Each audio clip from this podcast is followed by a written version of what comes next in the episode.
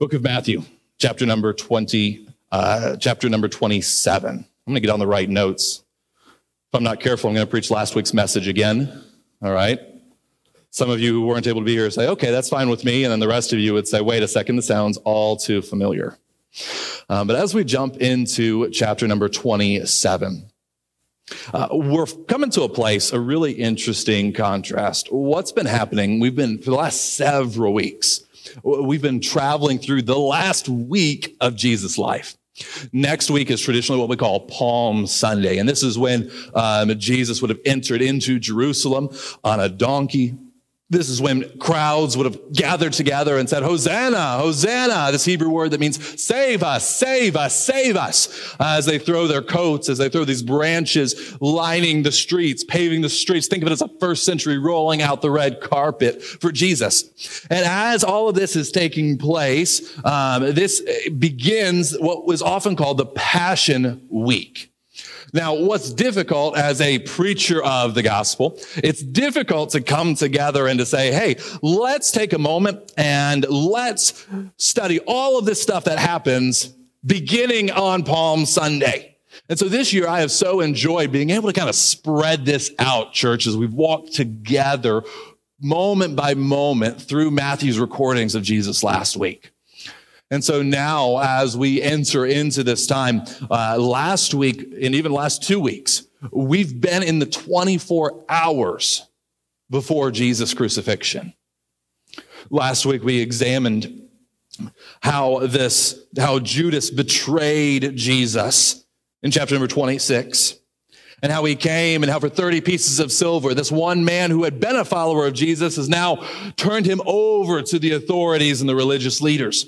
And then not only that, we see how Jesus is taken. We see how those who said that they would never abandon him flee for their lives, run away just moments after these bold claims. And even Peter, the man who we read uh, from in Acts chapter 2 just moments ago, he says these things like, I would never betray you. All of these cowards, they might leave you, but I would never do that.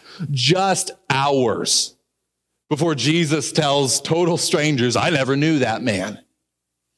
And so we find all of these things that it just feels like, in so many ways, the things that Jesus had been trying to accomplish for years are just crumbling down. Uh, they're just falling apart. Have you ever been there where maybe you've put all this work into a project? Um, you put all this energy, this time, this effort into whatever cause it may be, whatever goal it may be. And then, oh man, can you just believe it came crumbling down? Or someone came by and knocked it over, or whatever it might be.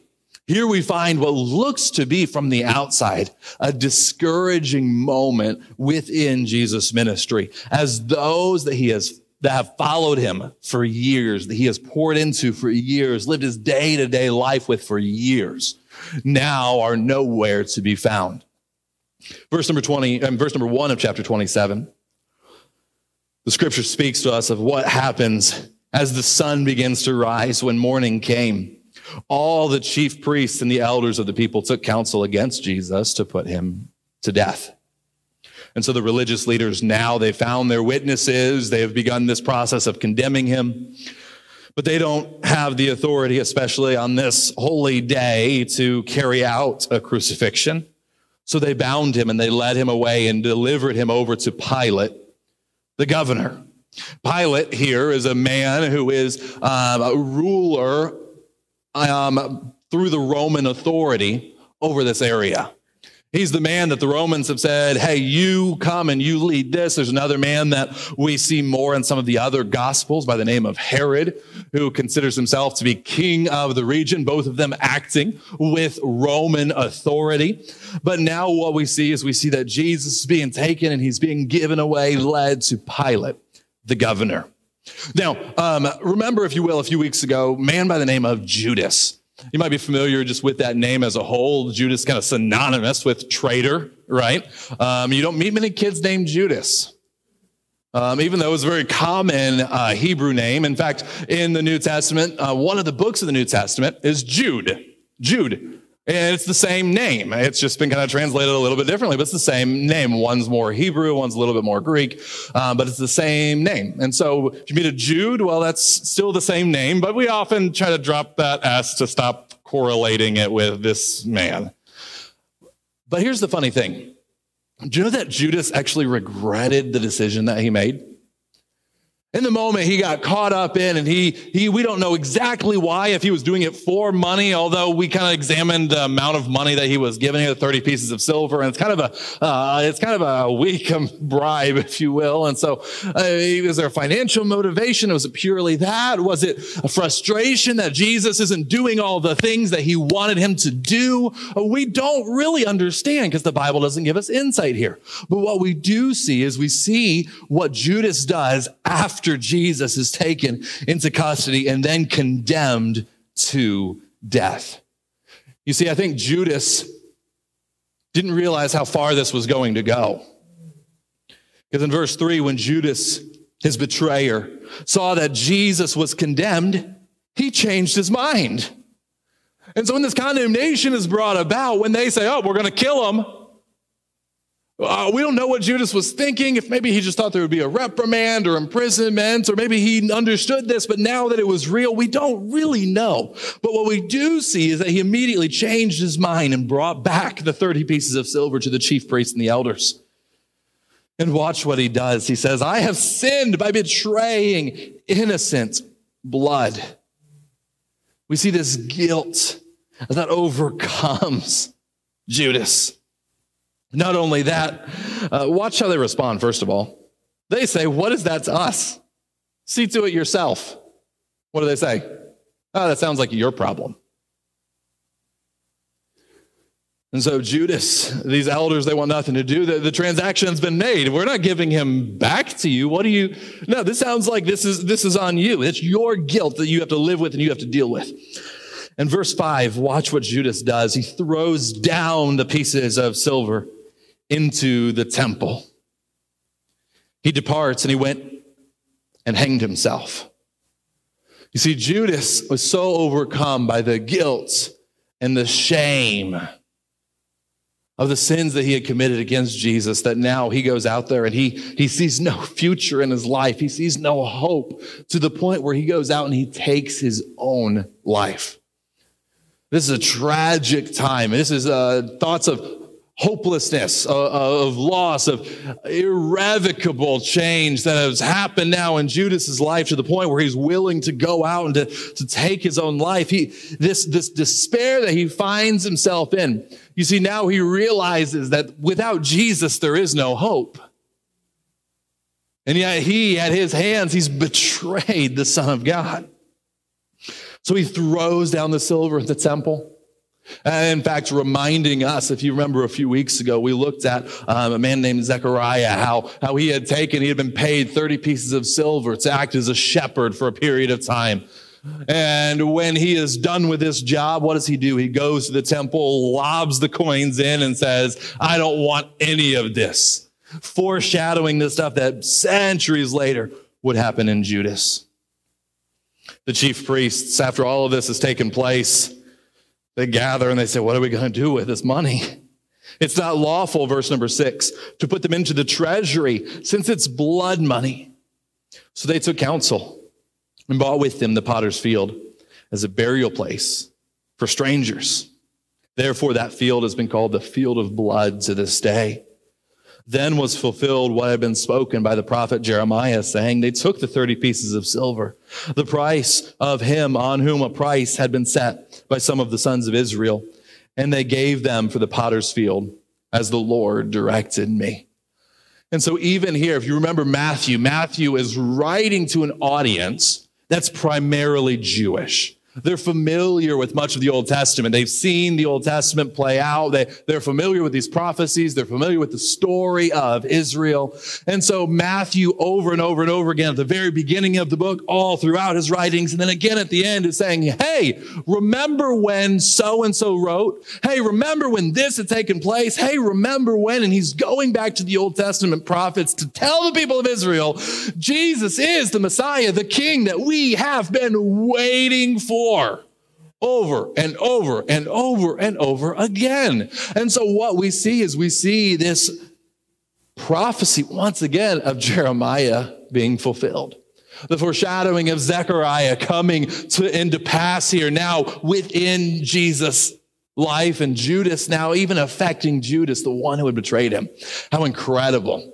How incredible. And the fact is, is that um, how is the Bible able to do this? Well, the Bible is a miraculous book. The Bible's not a book that came about because some men decided that we needed it. The Bible is a book that's been given, it was inspired, breathed by God Himself. And so as we look at the scripture, we look at a scripture that God has given and then preserved for his people to be able to see it. And so even though Jeremiah and Zechariah, they saw some of these things, we don't know exactly how much or what. You know who the true author of the scripture was? None other than the Holy Spirit of God. And so how does, how do they know about these things taking place? Well, because God knows not only uh, what is happening today, but he knows what happened yesterday and he knows what's going to happen tomorrow. He's aware of all of these things. And so I want you to understand this. Even as Jesus is being taken, even as he is betrayed, this isn't a surprise to him. God is not caught unaware by the response of the people. Jesus is not, uh, he's not surprised at these things that have taken place. And yet, he allows all of this to continue. In fact, watch verse number 11. Jesus stood before the governor. This is Pilate now. And the governor asked him, Are you the king of the Jews? Jesus said, You have said so. But when he was accused by the chief priests and the elders, he gave no answer. And so these men are coming and they're saying, This guy did this, this guy did that, he behaved this way, he behaved that way. And what does Jesus say in response? He doesn't say a word. He doesn't say a word. Why is that, do you think? Why is Jesus unwilling to get up and to defend himself? Because Jesus understood that he had to die. Jesus understood that he had to die. There was no point in defending himself. There was no reason for him now. Is he innocent? Yes. But he understood the things that were about to happen. Pilate doesn't, though. And so what does Pilate do? Pilate said to him, Do you not hear how many things they testify against you? But he gave him no answer, not even to a single charge, so that the governor was greatly amazed. What was the condemnation that these elders and chief priests desired for Jesus? What was the penalty for behaving the way that they were accusing him of making himself equal to the Son of God, blaspheming, calling himself the, the King of the Jews and being given this title? What was the penalty for all of this? What were the consequences? Death. Death. This chapter begins immediately from the first verse all the way through this theme with death. Happy Easter. Why? Understand this with me, church. The wages of sin is always death. The Bible teaches us this, Romans chapter number six. This is my uh, paraphrase of, simply says, the wages of sin is death. Not can be, not might be, that is the consequence of our sin. Well, we see it play out in Judas's life, don't we? So plain, so, so obvious how, how his sin directly leads to his own demise. But I also want you to consider with me that Jesus' death is also the result of sin. Here's the difference. Jesus' death that he is walking towards is a result not of his own sin because there wasn't any, but the death that Jesus is approaching is a result of your sin and mine. Because the fact is, is that our sin deserves death. You say, wow, Nate, that sounds harsh. That sounds cruel. I'm a pretty good person. Yeah, I, am sure you are. I am sure you are. Others of you, I know better.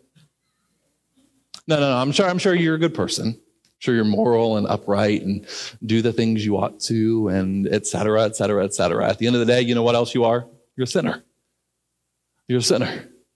The Bible teaches us so clearly, Romans chapter number three, all have sinned and, and come short of God's glory. There's a mark, there's a threshold, God's holiness and perfection. You know how you can reach that? Well, on your own, you can't. You can't. Because you and I, we're so faithless. Even, even your trying to do good to earn God's merit and approval, faithless. In fact, Isaiah would write, the prophet of the Old Testament, he would write, he would say this um, all, all of your righteousness, this is what it's like filthy rags, dirty waste cloths. The good, that's the good stuff. that's what it's like. It's like trying to clean yourself from your filth and then handing over the rag that you just attempted to wipe yourself up with. What? That's not righteous. That's not good. That's not, that doesn't get us to where God's holiness and righteousness is. No, we're so separated from this that it's a gap that you and I cannot cover. We can't get there. Your goodness is never good enough. But that's why Jesus came. Because in the middle of all of this, Jesus, who had never sinned, is now marching towards death. Figure that one out. Jesus, the one who had never committed a, a, single error. There was no, no sin in him, had never once lied, had never once broken any of God's law, never once had a moment of unbelief. And yet he's going to the cross because you and I deserve to die. The wages of sin, always, always death. It's a universal truth. In the middle of all of this, now as he's been handed over to Pilate, they begin to make these accusations before Pilate and to retell all of the things that had happened. It's fascinating. Custom comes into play in verse number 15 at the feast. The governor was accustomed, and this is the feast of the Passover. The governor was accustomed to release for the crowd any one prisoner whom they wanted. And so every year, we don't know exactly how this began or what this tradition is as a whole. There are some um, historical documents that kind of show us that this wasn't an uncommon practice um, throughout this culture, but, but we don't really have any specific details about this instance of it. But each year, what they would do, apparently, is they would take one prisoner and they would release him to the people. And so, in the middle of all this, Pilate says, Wow, if there's ever one prisoner that I'm okay with being back out on the streets, it's this Jesus guy. Because as he begins to examine him, we're going to see that he doesn't see any evil in him. Why? Because it's not there. And so, as he begins to examine him, he says, Oh man, this isn't the guy we want. And so, what does he do? They had then, verse 16, a notorious prisoner called Barabbas. Barabbas, Barabbas, there's a few different pronunciations. A, a Hebrew word here again. So when they had gathered, Pilate said to them, Who do you want me to release for you? Barabbas or Jesus, who is called Christ? See, this is a really fascinating thing that's happening here now. Because Pilate says, Okay, I have an idea. And Pilate begins to attempt to um, get what he believes to be justice. He's trying to convince the people. He's like, this Jesus guy's not that bad. In fact, you know who I have in custody right now? Barabbas. And this says he's a notable prisoner. Um, so this is a guy who, whatever he's guilty of, he made the rounds. People are aware of him. The crowd knew, they knew this guy. Uh, there are a lot of theories and ideas about who Barabbas might have been. And, and if you remember that Jesus, what's the crime that he's being put on trial for? It's blasphemy. And then they're going to the Romans with the story of he's an insurrectionist because he says he's the king of the Jews, the son of God. He, this is who he says he is. He's blaspheming and he thinks he's better than Caesar. Well, Barabbas, his name literally translates as son of the father. Um, some believe that he may have, in fact, been a true blasphemer who was calling himself the Son of God. Others think that maybe he was an insurrectionist and he was coming from a family that had influence and was maybe a teacher in the area. Um, there's a few different theories, but really, at the end of the day, what most scholars agree on is this guy is actually guilty of the stuff that Jesus is being accused of. And so, as Barabbas is being brought out here, this is a man that many believe to be a true blasphemer. Regardless of that was if it was the actual crime he was guilty of, we understand that spiritually he absolutely was guilty of the things that Jesus was about to die for. He was absolutely guilty of the things that Jesus was about to die for. Because we all are. And so, no matter which way you slice it, no matter what crimes he actually committed to get him in this position, he's the guilty one, and Jesus is not. And so Pilate comes out and says, Hey, which one do you want me to release? Barabbas or Jesus? For he knew that it was out of envy that they had delivered him up. And so Pilate, I want you to understand this with Pilate. Um, often we look at Pilate, as we study this passage, if you're familiar with it, you heard it year after year. Pilate is a man that we look at and we say, okay, I don't have a whole lot of respect for this guy, but can I tell you, he's not an idiot. He hears these guys coming and he looks at Jesus and he examines him and he says, This is, this is jealousy. you're mad because you're envious. You're, you're upset over petty reasons. This man's not a criminal. You just don't like him. And so he sees through the facade to what's actually going on. And even in the middle of all this, watch what's going on in verse number 19. Besides, while he was sitting on the judgment seat, his wife sent word to him. So you can imagine as he's sitting in judgment, uh, maybe a servant comes in with a note or with a message or whatever. He opens this up and it says, Have nothing to do with that righteous man, for I have suffered much because of him today in a dream. And so we don't know exactly where this is coming from, but we know that his wife gets it right. And so he looks around and he says, Oh my goodness, this man is innocent. And then all of a sudden he gets information from his wife and he's saying, What am I supposed to do here? And so he attempts to calm the crowd and give them Barabbas. He says, Think clearly. Think clearly. Which one of these guys you really want out in the streets? What do the chief priests and elders do? They go around to the crowd they persuaded the crowd to ask for who? Barabbas. And to destroy Jesus. The governor, the governor again said to them, so, so this answer comes back. Answer comes back. They want Barabbas. And Pilate says, whoa, whoa, whoa, whoa, whoa. Excuse me? I, maybe you guys didn't hear me. So he asks again, which of the two do you want me to release? And they said, Barabbas. Understand, this is not an accident. This is not a, a, case of mistaken identity. This is not something that just fell into place. This was very intentional by these Jewish leaders. And Pilate, in the middle of all this, says, hey, Well, what, uh, guys, what am I going to do with Jesus who's called Christ? Guys, come on. Come on. If, if I let Barabbas go, what do you want me to do with him? What do they say? They all said, Let him be crucified. And he said, Why? What evil has he done? But they shouted all the more, Let him be crucified. So what's happening? What evil had he done? There wasn't any. Even the leaders, even the religious leaders, they didn't come out and they weren't like, oh, you should hear the things that he know. They said, let him be crucified. We don't care if he's guilty or not. We want to be rid of him. We don't care what's going on. We just want to be done. And the fact is, in our lives, so often, so often, when we turn away from following God's authority, from our worship of Christ, we turn to other things, the idols that we allow in our lives. If you had to sit down and answer the question, why did you make that decision? You know what the answer is going to be? I wanted to. Then you might be able to come together and fancy weave out some scheme or thing or whatever and say, well, you know, this is the decision that I made. At the end of the day, if we're being honest, you know, the reason that we don't follow God, we don't want to.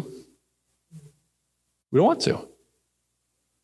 At the end of the day, that's it. We can justify and we can say, well, I was busy or I was tired or I was this or I was that. Great. In that moment, you know why you didn't follow God? You didn't want to. It's called unbelief that's bound up inside of you. Even for us as believers, as we put our saving faith in Jesus Christ and we say he's the only way to salvation, and theologically we ascend all these things, great. Listen, the process of placing Jesus on the throne of your life is a lifelong process. Because the fact is, Paul writes and he says this, he says it so well. Um, he tells us to present our bodies as a living sacrifice, holy and acceptable before God, which is a reasonable service, he writes in the book of Romans. You know what the problem is with a living sacrifice? Because most sacrifices, they're dead. So you, you, you kill this sacrifice and it goes on the altar and, and it just kind of stays there. You know what the problem with a living sacrifice is? we still have a will of our own and we tend to climb back off. It's one day we're sitting in church and we're like, wow, the Bible's just so clear to me. And oh man, I need to surrender my life. And then Monday morning comes and you're like, well, that's done. And we just get back up and go about our lives as if nothing changed. And can I tell you this? When it comes to the gospel of Jesus Christ, if you live your life as if nothing has changed, it might be because nothing has. The scripture tells us so clearly by, your, by their fruits, you're going to know them. So if you lived your life as if nothing happened, maybe we should examine ourselves. As we look at this crowd, man, it's so easy for us to condemn this crowd. It's so easy for us to say, wow, how dare you do that? And then we go out and we live our lives in a very similar way. And so they cry out together in verse 23 let him be crucified. Verse 24 Pilate saw that he was gaining nothing, but rather that a riot was beginning. He took water washed his hands before the crowd, saying, I'm innocent of this man's blood. See to it yourselves. And all the people answered, His blood be on us and on our children. Then he released for them Barabbas, and having scourged Jesus, delivered him to be crucified. I want you to understand what's taking place here as Pilate begins to try to wash his hands of Jesus as he tries to ceremoniously declare himself to be free of the guilt of the Son of God. What is he doing? He's abdicating when authority is difficult. The time had come for Pilate to make a decision that was unpopular with the people, but a right decision nonetheless. And what do we find Pilate doing? We say he was unable or unwilling to actually carry through with that. He abdicated his authority. He said, Well, if that's what you guys want, you can have it. But even in the middle of this, is Pilate really clean from all of this that's taking place? No, he's complicit with the whole thing. It's his authority that's being lent to this. At the end of the day, when they start going through and checking things off, they're saying, Hey, uh, Pilate, you let this guy get crucified. He was the one with authority here. If he had wanted to step in and stop this, he could have. He could have. Now, God knew from the beginning, and we understand all of that, that, that he understood this was going to take place just the way that it had, but Pilate here in the middle is just complicit with it. But at least the crowd acknowledged what they were doing. You want to have an ounce of respect for these religious leaders? At least they were honest and said, His blood be on us and on our children. At least they knew what was going on. And then watch as we come to verse number 27, as we get right up to the points of the crucifixion. Next week, we continue in this passage in verse number 32, but for now, watch what's happening. The soldiers of the governor, these are Pilate's men, okay? So who are these men reporting to? Not the chief priests, not the elders, not the Jewish people, Pilate. The soldiers of the governor took Jesus into the governor's headquarters. And they gathered the whole battalion before him. They stripped him. So they, they, they, take away his clothes. And then what? They put a scarlet robe on him. What's a scarlet robe? What is this robe symbolic of? And in a couple of the passages, a couple uh, understand in early um, early Christian writing, that culture didn't have a great like distinction between colors, whereas today maybe like you and your wife fight over what color your kitchen is because you say it's mauve, and she's like, no, it's more of a taupe, and who knows. Didn't happen first century, okay? Um, in fact, the writers, some of them record that it was a scarlet, others record that it was a purple, and the fact is it was probably somewhere in between, and it wasn't as big of a deal in this era. And so this robe is being taken and being placed on Jesus. What are they doing even as they're doing that? This is a robe that belonged to a, an official, whether it be a soldier, whether it be someone else. This is a robe that belonged to someone uh, as a symbol of authority. And we understand that as we continue reading. Verse 29 twisting together a crown of thorns they put it on his head. You see, the, the Roman Caesars, they would wear these crowns of the, the leaves. Maybe you've seen these. There'd be these crowns that are leaves. If you picture like the stereotypical Nero or whatever it might be, they would either take those and it would be the, a wreath of some sorts, or maybe it would even be a golden version of these things, depending on the occasion. And so they would take these crowns, and uh, officials would wear their crowns, the symbol of Roman authority. And instead of one of those, what do they go? They go out and they find thorns that grow native to this region. Um, thorns, not just small, uh, little thorns um, like you might find on a rose bush or something like that. Um, but these thorns that grow, these types of thistles that grow in this area, um, and these are aggressive thorns. Um, many of them being half inch to a whole inch in length. They're now being wrapped around and they're saying, oh, let's take this. This sounds like a fun idea. You have to understand that first century uh, soldiers, um, known in many ways for the sadism that they carry out on their victims. And so, taking this crown, they place it on his head.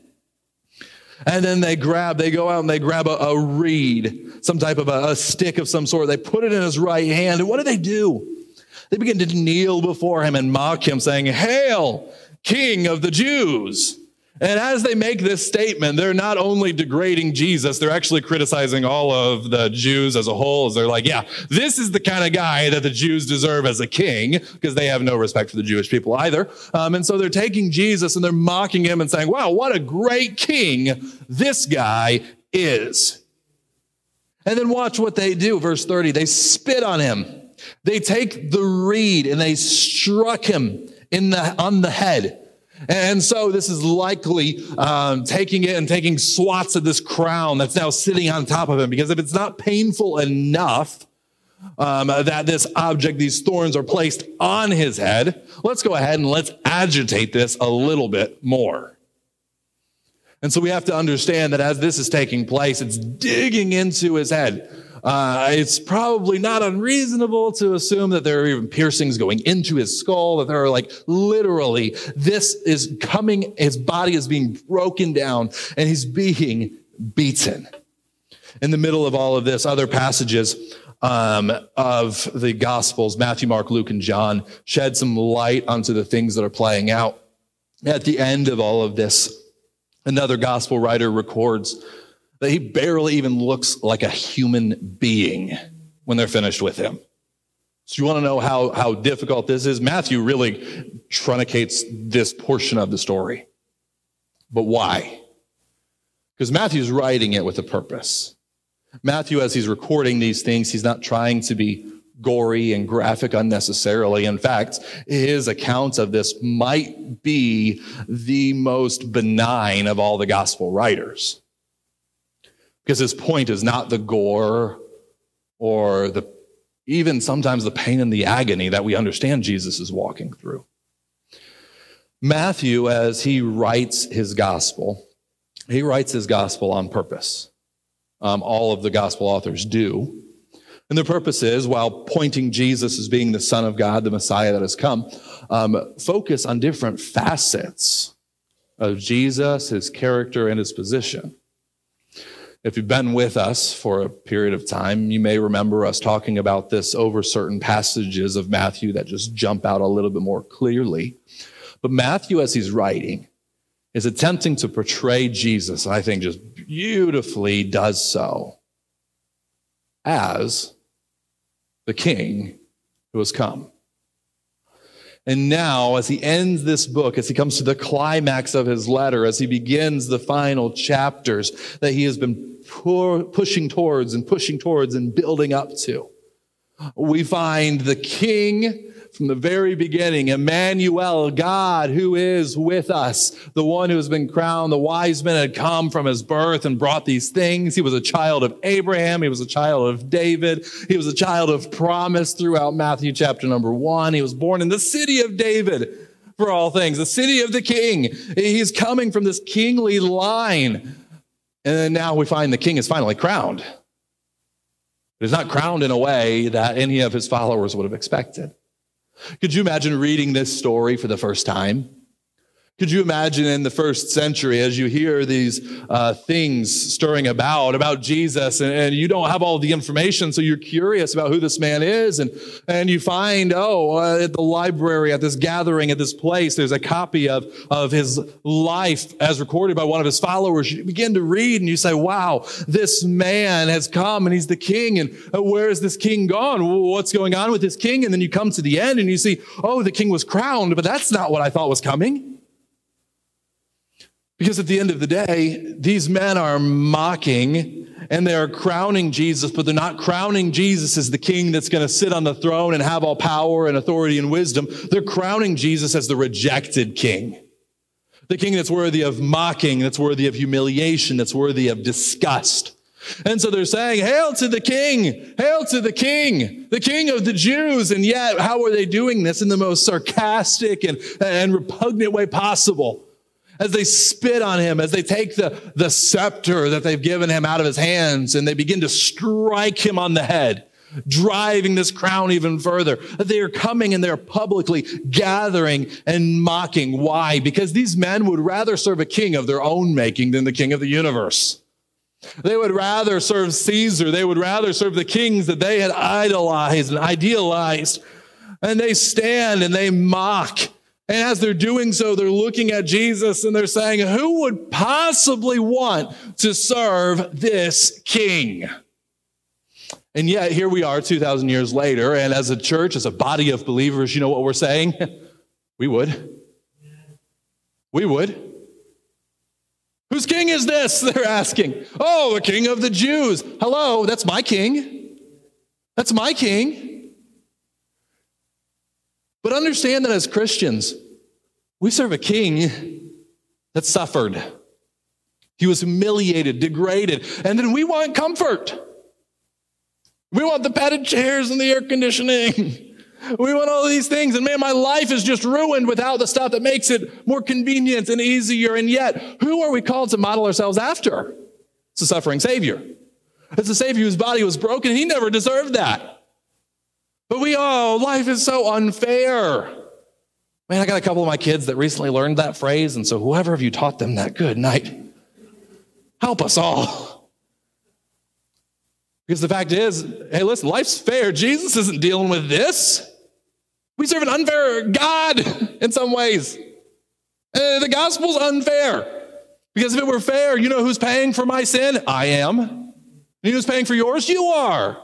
And yet the gospel is so beautiful precisely because it's unfair. Because the one who deserved life came and died, whereas you and I who deserve death, we are now given the opportunity and the privilege to live. So whose king is that? that's my king. Man, that's my king. That's a king we can go to war for. That's a king that we can get up and we can serve. That's a king that when those hard days come in our life, let's reflect for a moment and say, hey, listen, I serve a king who knows.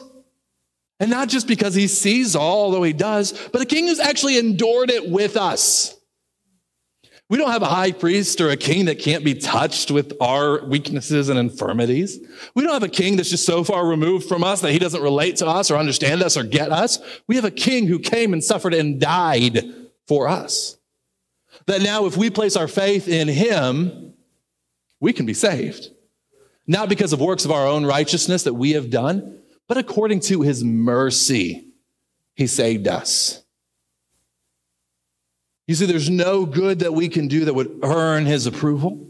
There's no righteousness that we can go and we can enact. There's no ritual. There is no set of laws that we could go out and we could fulfill. We've already broken them. In condemnation, separation from God, death, hell, that's the consequence. That's where it all leads. And yet, Jesus Christ. See, Jesus is a king and he changes everything. He changes everything. This is a common application as we've gone through the book of Matthew. We've talked about this as the theme presents itself. You see, kind of Matthew writes in such a way that he brings it to the forefront and then kind of builds back up and then brings it to the forefront again, then kind of builds back up and then brings it to the forefront again. And I'm not sure if it's any more clear. Uh, maybe, you know, in a couple weeks, maybe we'll see a little bit more clarity. We'll get there. Uh, but man, whose king is this? The question that we need to answer today is simply what king do you serve? What king do you serve? So often we have these kings of our own making. We build them up on our own. We put them together on our own. You look at these soldiers, even as Jesus, if you, if you would pull one of them aside and say, hey, who's king? What would their answer be? Well, Caesar's king. And in fact, many, many in this era um, worship Caesar as a god, as a deity. Um, there are cities, we'll talk about this more when we study the book of Revelation. It's incredible. There are cities that they would set up these temples to Caesar, a human being, and say, This is a deity. Here is God. But even as they're doing that, you know what they're doing? They're saying it's a God of our own making. We've come together and we have elevated this empire that we have contributed to. This is God. You see, we're not actually that different from that today. Because so often we just spend our lives looking for, throwing resources at, serving all of these other whims that they come and that they go. These things that are temporal, temporary. We throw it at making that extra dollar, earning that position that we always wanted, this dream job, building the house or, or can I can I kill a sacred cow here, even the church building? Because the fact is, at the end of the day, you know what's going to happen to this world? Everything is going to be taken up. There's going to be a new heaven and a new earth. So everything on this planet, all the physical stuff that you hold so dear, it's going to be gone. It's going to be gone. It's got an expiration date. I don't know what that date is, neither do you, but it exists. You know what's going to be in eternity? You know the thing that you can take with you? The person next to you and the people across the street. Because, in fact, C.S. Lewis, one of my favorite authors, brilliant Christian, uh, excellent writer. Um, if you're only familiar with the Chronicles of Narnia, go find some C.S. Lewis because he's just brilliant as he writes. And as he writes, he says this You have never met a mere mortal. You've never met a mere mortal. And the fact is, is that you are going to spend eternity somewhere. And so is everyone you've ever met, everyone you've ever interacted with. They have an eternal destiny, a place that they will be for eternity. And the fact is, is as we serve the King of Kings, this is a king that came not for a temporary kingdom. If he wanted a temporary kingdom, he could have he could have gotten it. Remember what he said to Peter? He says, guys, don't you think that if I were, uh, if I, if I were to call down legions of angels, don't you think that they would just show up? If I wanted tens of thousands of soldiers, don't you think they would just show up? Come on. If I didn't want to do this, don't you think uh, I wouldn't be doing this? And yet, at the end of the day, at the end of the day, this kingdom he's established is a kingdom that's an eternal kingdom, and yet we want to try to uh, assert it or uh, look at temporary things. What's up with that? You know why we do that? Because it's easy, because it's what we see, it's what we can interact with, it's what we can feel and we can perceive. We're just, we're so impulsive sometimes. At the end of the day, as we consider Christ, as we consider this eternal King, as we look at Him and as we uh, consider our own lives and the way that we follow after Him, we just have to ask this question What King are we serving? What King are we serving?